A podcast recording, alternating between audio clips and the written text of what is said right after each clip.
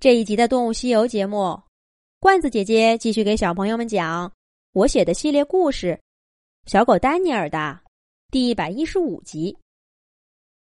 无论是人还是动物，年轻的时候总会莫名其妙的被一种感情冲昏了头脑，而且迫切的希望朋友认同自己的观点。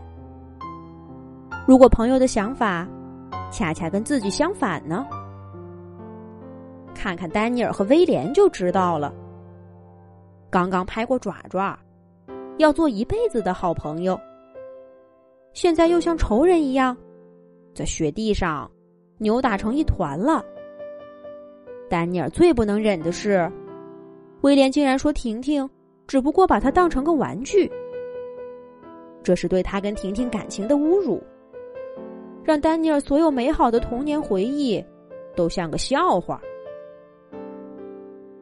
而威廉呢？他同样被丹尼尔的话给刺痛了。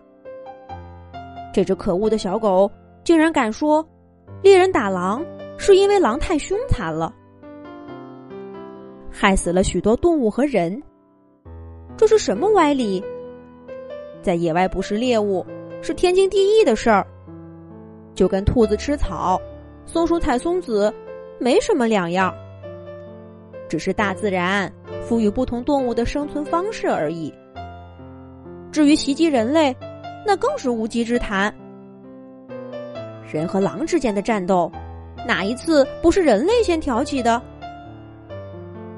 一狼一狗越想越气，也懒得跟对方辩解，直接下手打了起来。而且出手越来越重。你拍我一掌，我打你一拳；你踢我一脚，我咬你一口。雪地上的干草被他们打斗的身体压倒了，又弹起来，再压倒，再弹起来。那些在地下沉睡的草根儿，恐怕早就被惊醒了，在咒骂这两个头脑发热的家伙。不过呢，打归打，丹尼尔和威廉倒是都没有下死手，咬在对方身上，最多也只揪下几缕毛发而已。哼，我可不想伤害你，但是要好好的教训教训你，让你知道什么是对的。不愧是好朋友，在这一点上，小狼和小狗。倒是想到一块儿去了，并且他们都准确无误的把这个态度传递给了彼此。所以呢，当他们终于打累了，气喘吁吁的对望时，眼中的怒火反而平淡了许多。威廉摸着头顶的大包，粗声粗气的说：“看不出来，你还有两下子。”我还以为你们狗只会围着人汪汪汪汪的叫呢。丹尼尔踢着僵硬的腿回答道：“那是，我还让着你了呢。”哼，原来你们狼也不是对谁都凶残。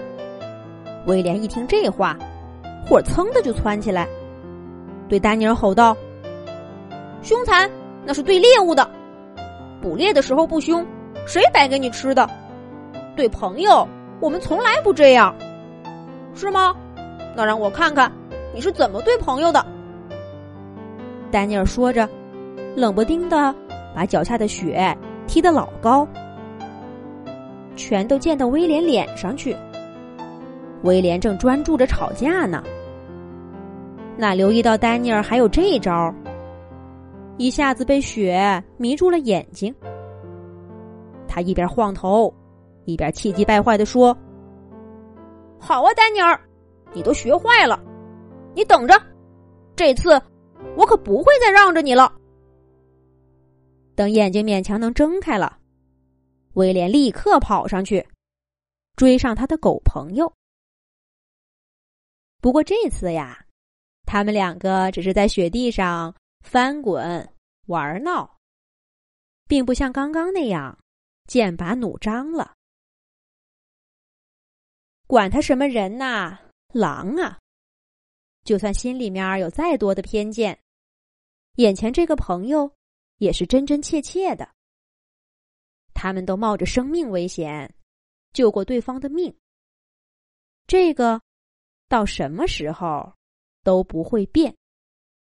威廉终于成功的把丹尼尔按在雪地上，在他头上堆了个雪堆，这才出了口气，心满意足的站在一边儿。笑呵呵的看着满地扑腾的小狗，丹尼尔费了好半天劲儿站起来，却再也没有力气跟威廉打架了，因为他的肚子开始叫了，咕噜噜，咕噜噜。丹尼尔忍不住想起昨天篝火上的烤肉，舔着嘴唇对威廉说道。